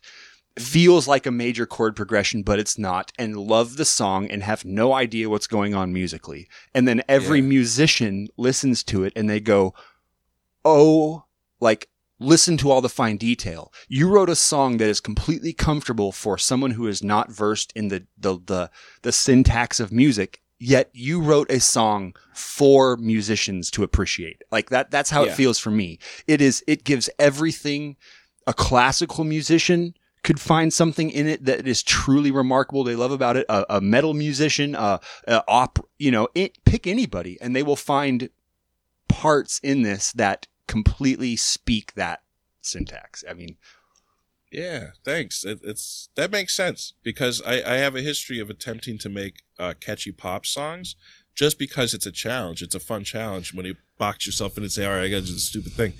Um, but in this, I didn't. I said, "Okay, this is going to be for me, and it's whatever I wanted to hear." Like it was just if I was the audience listening, this is what I think would be a perfect song for me to hear. That's essentially what I was doing for the first time in my life because always I was always contrived in some way. I got to make it for this crowd. They're going to really like this guitar solo. I just did this for whatever I think it sound nice for me for the first time, and it seems to be effective. So I, I've wasted many years not doing that. you have to. This is the thing that that plagues me all the time about my creative process and everything I do because you know, I- like I said, I'm I'm I'm a metal guy. I'm a prog guy. The the, the band I'm in is is a a, a semi prog, really experimental type. I mean, not we sound mainstream, but we like giving weirdness, just like you just like you alluded to. Weirdness in the place of non weirdness, but it doesn't sound weird in context.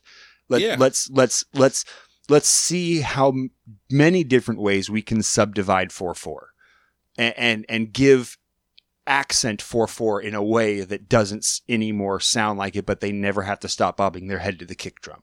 Like you know, let's do these interesting things and um. Shit, I, I'm sorry. I lost exactly my point to the end of my rambling.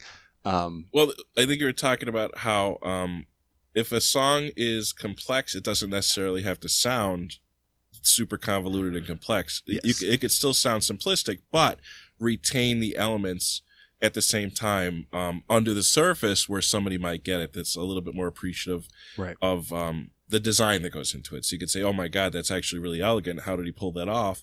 And somebody else is like, "Oh, this sounds cool." Like there's there's there's two le- levels there. Well, that makes sense. Yeah, yeah, and and thank you for bringing me back on track. You did it perfectly. Um, I I think that what both groups will find is they will all use the word elegant.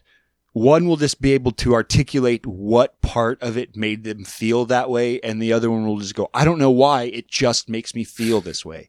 People won't Yeah. understand how why why Dorian makes them feel a way versus why Ionian or or Lydian. That that that major or that that raised fourth is so important to so many people, Oh, and they yeah. don't they can't explain why uh, a standard major scale versus a raised fourth major scale will make them just feel so much better. And Yeah. it, it is it's playing on those, man. It's, it's I actually named my uh, first daughter Lydian. That's Did you? yeah, that's awesome. it's my favorite modal sound. yeah, dude. there's Yeah, me too. I fucking love Lydian. yeah. it's magical and that's i mean that's the thing because i all right so on my end i could be a complete music nerd but nobody's gonna care if i make a dream Right. theater song it's Dream Theater and I, I don't mean to criticize but when i listen to them i get that it's really, really i know that they're advanced just from doing music song I, I get it but if my wife hears it she's like what the fuck is that she hates it like she's like this is the most boring thing but she heard my song, didn't really realize what it was, and she was like falling asleep. She goes, "I like this." She was high, and she's falling asleep. She goes, "Oh, I like this." I said, "Oh, it's, it's rare. That's nice." She's never said, never really into my stuff that much. So that's that's when I know I must have done something right, at least on that side of things. I, I, I've, I have so many times to my significant other gone, Hey, listen to this. I just finished this. And she goes, Oh, that's so you. And I go, Oh, oh, like, is, is it, did you like it though? Yeah. Oh, it's just you. I'm like, well, do you like me? Like, it's funny. the thing is, she's a big Taylor Swift fan, so I don't know if I want that audience My exactly all the dude, time. Dude, mine is my my girlfriend is the biggest fucking Taylor Swift fan, and every Yeah, chord progression in every song is the same chord progression. They're the same. It's the same chord progression, almost the same it's melody. It's, it's it's it's like a major melody. sixth to a major fifth, and then a third, and then back up to the fourth, or or to the Yeah. second, back up to the fourth. It's it's rarely rarely are you getting the one, which I do appreciate sometimes. Rarely mm-hmm. the one in the key is like a driving force in her song. Yeah, so there's a constant tension that's going on that makes you want Right. to hear the next part. It's Right. psychologically smart. Um, the Beatles do that in a different way, where they intentionally leave out a note so you don't know exactly what mode they're in until Yeah. it hits in the chorus. Yeah. really smart. No, I don't think they. I don't know if they did it on purpose, but somebody was smart enough to do that. Yeah, I, Paul. Well, I, I here's the thing. It's it's what you alluded to. You were you were programming this stuff at 14. You couldn't articulate why you were doing it, but it sounded Yeah. good to your brain, and it it produced in something that you liked. And I think that's the same thing with Paul McCartney. I mean, I, I do think it was him Yeah. too, but he would just hear notes work together and go, "Oh, this Yeah. sounds good," or "This doesn't," and It's the intuition. yeah, yeah, Yeah, it's that. I think that's that's what it comes down to. And, I, and again, I wrote that song on piano. I can't play the piano. I suck at it. Like it took me months to try to practice enough to be able to do my own song. Like I'm not, and I could right now if I had to sit down and play it, I would have to do it like ten times slower than the original because I'm not practiced. I, I I'm horrible. Yeah. But I did it for the recording a couple times. And I was happy. I was proud of myself for the moment, and I thought I'd be good at piano, and then I just still suck at it. So it was just a temporary thing. But the fact is, if your intuition, regardless of knowing an instrument or not, which the Beatles played tons of instruments, I don't even think they were good at. Yeah. Um, if it's telling you what to do and you stick to the reality and the truth of what you're trying to do with it, it seems to work better, and simple does tend to be better. If you can at least appreciate less going on. And Um, one other thing that I think that the Beatles did and you did, I'm lumping you in the exact same category as the Beatles, um, is purposefulness.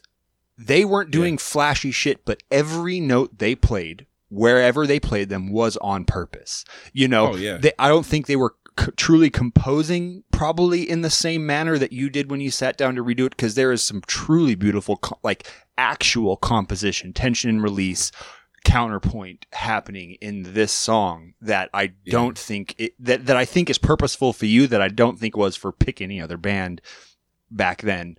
Um, Yeah. but it's purposeful and I, the the per the intent of putting a note in a place versus just doing an improving walking bass line it, it you know to to just make it to the next chord that your guitar player is playing. Oh, yeah. Doesn't it, it gives a totally different feel, even if it all sounds good. You know, and that's I know I have to get going soon, but I want I wanted to say really importantly, that's what I was mentioning when I said this is scary composition for me because I'm doing things that I would think, why did they do that? That's so that's so weird. Why is there a flat second harmony in the beginning of the, the first melody? Uh, Like that, Yeah. that's. Uh, I went back and forth. I talked to someone about it. A, a, a Well, good, it- uh, it was almost Phrygian, except no other words were Phrygian. No, no, no, no other notes were Phrygian. You just gave us a flat second, and I heard that. I'm like, that why do I want this? yeah, It was, but it felt right because it was. It gave it that right amount of rub for the emotional impact, and, and, you did, that's when I. That's a, a big decision. Yeah, and I don't think you like you you made it uh, it was a transitory. You know, it, it it wasn't something you were relying on as foundation for the tonal Yeah. v- body you were building, but it was a note that definitely drew you into waiting for the next chord to to take you somewhere. You know, It- Yeah, um, that makes sense. also, one one question. Um, Mhm. My ears picked up in the solo section when you go to like that halftime to normal time feel shift or the energy shift halfway through the solo section. You have the swell up, and then Oh uh, yeah. it goes to the next melody line feel resolving feel there's like a sound and then that breaks right at that peak or it almost sounds like you're whispering a word or like yes. "I Yeah. thi-" something like that Mhm. were you actually saying a word there Yes. Um. Okay. So the whole trick was um at the end where it says home again. Um, it's saying Oh. welcome home, but it's saying it with different voices. Um, so I I had my voice. It was my my vocal take, but you're I an would, amazing um, singer by the way you're a fucking fan Uh, I don't know about the thank you. I'm I'm trying. I'm trying to do it. well well I, you're, you're great dude you, uh, you're great I'm prac- I'm trying to get better, but it, all, the whole the whole the whole time of this thing. So I had my own voice doing it, and I raised and lowered the pitch of it and the format to make it sound like a different person, like because I didn't have Oh, a bunch of people to record. sure But it's saying "Welcome Home," and I had it play at the same time. Then there was a lot of reverb, and the swelling thing you're talking about is the reverb swelling swelling up. And I would that's another thing on the this is so long to get into, but the mixing side of things. I made a lot of decisions with volume swells of reverbs and doing all these little intricate things just to make it Well, have the right art. it's do it. super automated. I could hear that. Like there is It a is, lot of automation going on, and and and I love it because it wasn't one compressed wall of fucking sound, overly No. compressed. To I mean, I you know I, it, and the drums were programmed too, right? Yes, I Yeah. programmed the drums. I wanted a real drummer on them because that made more sense for it. What? But Uh, I can't find anybody who drummers are really hard to nail down to actually record. I don't Yeah. know why. yeah. I don't what? know what the fucking what? problem is. What sample pack or what kit were you using for your drums? Because they sound good. I mean, they they they they Yeah. fill out the body of the song really well. I was mostly using um uh uh Superior Drummer 3. I I I nitpick like I won't use one kit like I'll take one kick drum that feels right and then sometimes I'll blend a, snare second on from top someone in else. there. Yeah. Yeah, and then I'll just like kind of go with a bunch of different ones. But here's the scary thing about it. I lost the original drum file um halfway through production of this. Like like I was saying it was years. So I had my original MIDI drums from from years ago. I took those and they were stuck as a as a stereo file, right? So I didn't have Oh. discrete mixing going on. So all I had to go in there and like work with what the drums already were and work around that. So the drum mix is not what I normally would do. And somebody brought that up. They said, "Why are the cymbals so quiet?" I'm like, they were in the way of the guitars, and the cymbals were like hell, like really, really friggin' bright. But if you kill those, you're gonna kill the kick too, the Yep. top end of it, and the snare and everything else.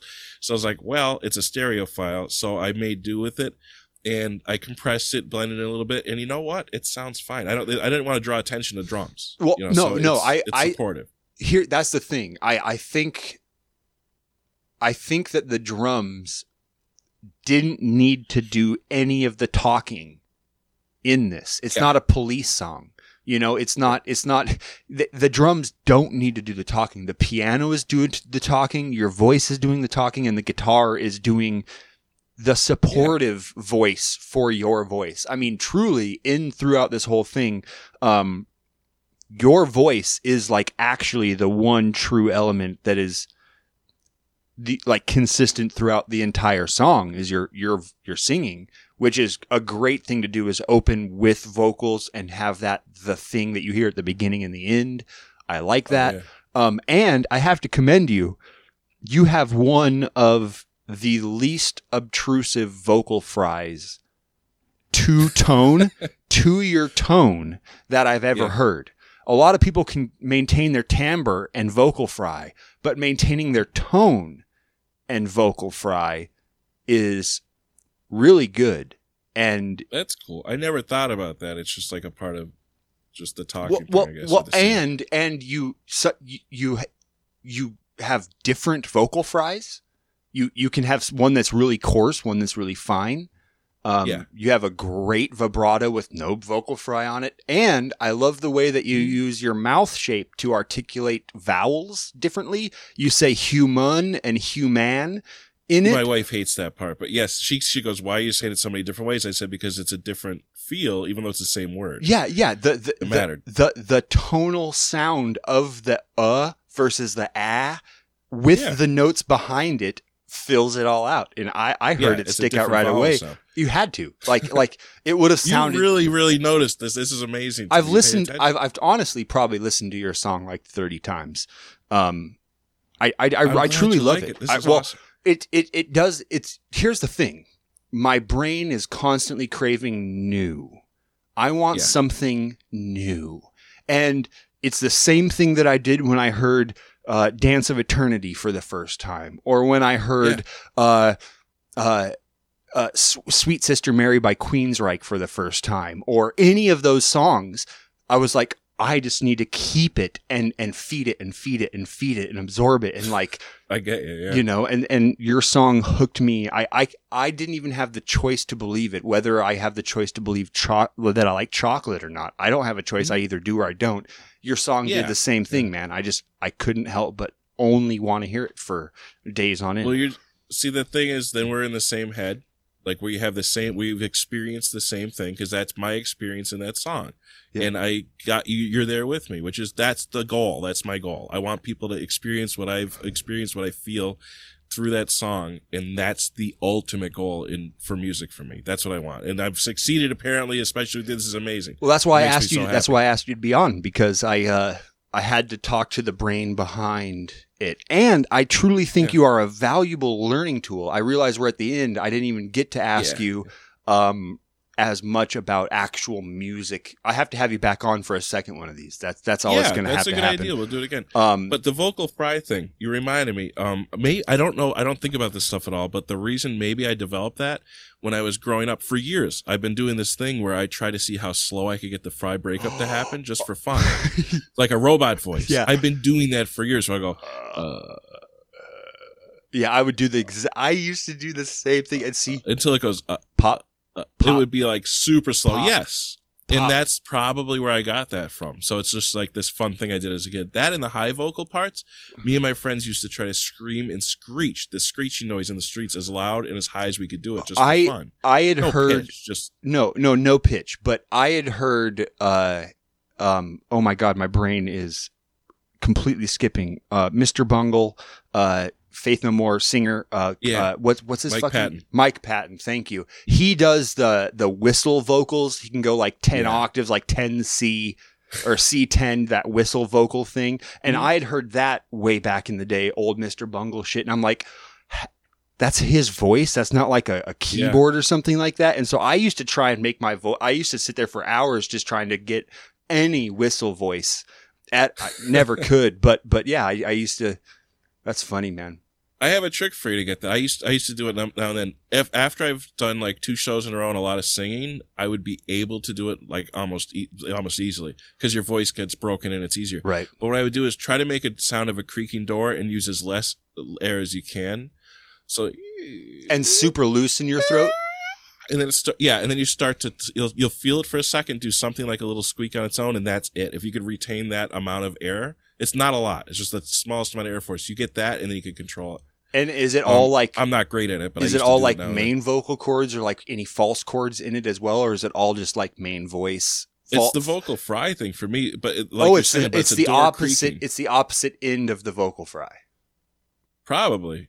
That makes that makes sense. That's what it feels like when I'm doing Okay. it, or when I have it. But here's the thing: I remember I can't just instantly do it No, if I'm not yeah. like singing. You have to sing all day, and then all of a sudden it just happens easily. Gotcha. I don't know why that is. It's either that I'm wearing it down or it's warmed up enough. It's one of those things. I'm either damaging my vocal cords or it's better. I, I don't know.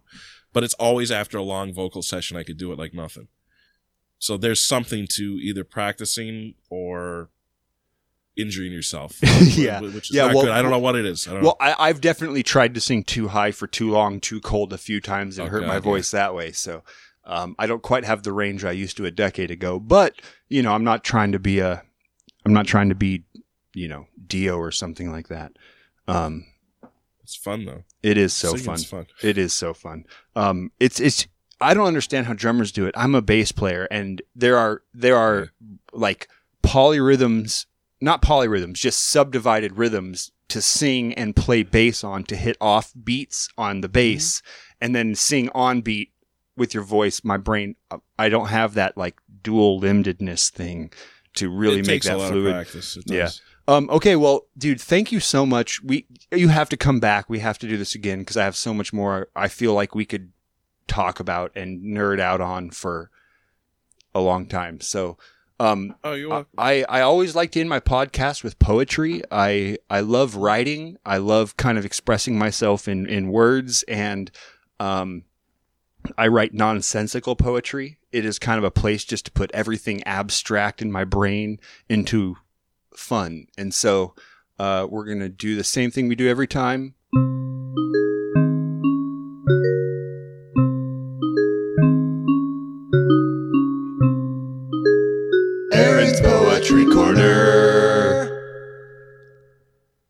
This one is called Feet. Clipping and clopping these pale feet as they roll, honeydew droplets suspended in dark clouds provide foundation for my stroll. These feet of mine, in perfection aligned. Whose design? The horseshoe crab doesn't fret, its feet don't hurt when they're wet. Do you think the albatross, majestic in flight, cares about its feet tucked up in its butt all night? Feet in marmalade, or a bucket of berries squishing wine, or in the ten and a half wides you couldn't get, don't worry, there's still time. In a royal bubble bath, or gently bound with twine, or atop that prickly matted carpet that you accidentally fell on trying to jump from the recliner to the couch. An action for which a horseshoe crab would never do, because the floor is lava. That is my poem Feet. Nice. Um, what what do you have coming up? Anything good? I know you do a lot of lives on TikTok. Do you have anything people should know that's coming up for you that uh, you want to promote or something to Um, to leave people listening to you with? Any kind of Um, on the music side of things, we got in the music, so I'm thinking that I would say that I am going to be putting out another song soon, but I'm I'm trying to decide which. I have another emotional. Um, by the way, that that song "Memento Mori" is part of like an album of songs that are in that same vein that are all fitting, Oh. kind of like a storyline, like a concept thing, a little bit. all So kind of makes sense. operatically themed? A little, a little bit, yeah, a little Yeah, bit. I It's, love it's that. not one hundred percent that, but it's definitely in that direction. So I could either release another song for that, or I could do a crazy shred instrumental guitar thing that's. It's done. I just have to like put it out. So I'm wondering which, and I'm trying to decide which. Um, next. Well, here here's where here's where my brain instantly went, and it relates right back to uh, half an hour ago in our conversation. Um, do you want to be a crab in a bucket? Because I think your instrumental shred thing is exactly that, and what Memento Mori is not. I agree. See, that's that's where my mind's at too. But all the guitar players, some of them are getting upset. I even released this vocal song. They said, "What are you doing? You're supposed to be playing guitar. You should get a band together, go and tour." Wait, wait, wait, wait, wait, wait, wait, wait, wait, wait, wait, wait. The guitar players are saying you shouldn't have done this, and they they've listened to the guitar solo. I don't know if they actually listened to the whole thing. I have a Because- they got If they're They real turned it on guitar, if they're real guitar players and they've listened to your guitar solo, go play it with as much feel and swing time as you put into it, and come back and report when you have it done. Uh, and get back to me on you should only shred because I think that's yeah. bullshit.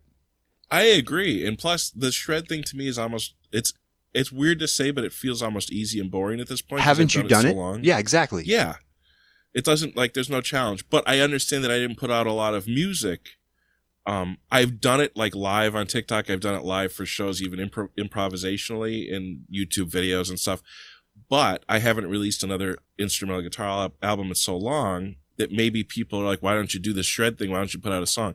So I could see their perspective a little bit too. Well- but on my side, I'm like, God, this is boring. I've Do- been doing the same guitar thing. Well, do it. Bo- do both. I mean, unless you feel, unless it's like blowing too much of a load Oh, yeah. at the same time. Feed the feed the sharks with your shred stuff, and they'll go learn that. And then for the rest of us cultured swine, we will we will uh, imbibe in your your actual creativity uh, that isn't That's a good idea. Yeah, that, that isn't yawn jerking. You know. Um, Yeah. That's not a bad idea. It might be tricky to promote. I could actually play a game and say, listen, if you like shred guitar, you could listen to this. If you like act, music. Yeah, if you like music. Yeah. right. I mean, if you want to, you know, eh, listen, six, 15, 16 notes a second over the same three chords arpeggios is fun. Like it really is Yeah. fun. Uh, especially for new adventurous yearning addicts, Mhm. right? Because that's what we are. We're addicts to this. And so, Yeah. uh, if, if you're really yearning for it, all right, here, here's some food. Uh, but the rest of us are going to have prime rib. And that's the thing. I don't have to decide completely to do one thing. No. Also, back to the very beginning of this when I said the the the Cheeto thing where I had um, a song about them, but I kind of hit it. I have three different uh, musical names online where there's like they might not even know it's me. So You're the there's, like, robot. this one. That's- yes, that's that's, what- the thing. So the instrumental guitar is under robot. Exactly. Yeah, yeah. That's when I learned about you. I, I had, I, I think I even messaged you this. Um, way back early two thousands, MX Tabs. Remember when Yeah. that existed? There was the there was the forums around there, and it had to have been like two thousand three or two thousand four. One of your early robot shred videos was passed Yeah. around the internet, the the MX Tabs forums. Like, look at this crazy dude. Uh, you know, I was probably 14 or 15 at that time, l- scrolling through tablature and going, "Oh my god!" Like, They're probably Who- wondering what I was doing. who is this this this man? And it, it, it was just robot. You know, it was it was awesome. So I so Yeah. it's fun. It's funny that I've been. I mean, damn, it's 2023. So probably almost 20 years I've been aware, and uh, That's amazing. Never even knew. Never even knew that it was you, or to think that our paths would cross. But uh, yeah, 20 Yeah. like 19, 20 years ago, man, you had some old pre YouTube videos floating around out Yep. there on the internet that uh, definitely got passed around in guitar shred culture for sure. I didn't So- even realize. I didn't even know. That's incredible. See, I'm learning stuff about about my own history. I had no idea that that was even a thing. That's amazing. yeah, I don't, I, I don't know where they got uploaded to, but it was definitely passed around the MX Tabs forum. Back when Adam Neely was a moderator on M- MX Tabs, man, way back in the day. Oh wow! He was an I, old, I had no idea. yeah, Neely was an old moderator of MX Tabs. Jeez, you know what? Next time I'm on, we could talk about that a little bit. I'd I'd like to know more about that thing, that site. Also, maybe the robot tapping thing, which is weird for I- guitar. If anybody cares for No, guitar, I- it's weird. w- there's a pretty good listener base of here who are just musicians and so Oh, okay. and and so you know bass players or guitar players or whatnot i'm sure there there's always information conveyed that is uh, a, a an attribute to one's playing whether or not it perfectly fits what they do or not i believe that music is music man it it Yeah. it, it transcends so That's awesome. Yeah, well, that next time we could we could. I trust me. I have thousands of stories and crazy things that go on. Well, I would love I'm to, sure. and and I know that you've worked with a gang of actual, like, well, not not actual musicians, but but but namesake famous Notoriety musicians, ones, notoriety wise, whether or not they're uh, actually great players or not. You've worked with really cool people, and I'm sure you have uh, amazing experiences just in the room with some cool musicians. So, I would love to dig Yeah. your brain on that too. Those stories are always fun. That's that's a, that's a good idea too. I always forget that side of things. The record, the re- re- recording Allen, where I just do guitar for people. It's, right. Yeah. Cool, man. Thank you so much for being here, Allen. This was great. Uh, go enjoy your Friday night. I'm gonna go and have some dinner, and uh, I will talk to you again soon, man. I'm a I'm time and stuff on Facebook. I pop on your lives all the time, so I'll make sure I I shout you out. Awesome, Aaron. All right, thanks a lot. Nice meeting you on here. Great, dude. and I'll talk to you soon. Yeah. Talk to you later, man. Right. Bye. That was uh that was Allen, everybody. Uh, I hope you had a great podcast. I hope you enjoyed some of that. Uh, went all over the place, and I loved every minute of it. Uh, again, thank you guys for all your support. Uh, check us out, Cheap Seats on YouTube. Uh, I have to pee, so I will talk to y'all later.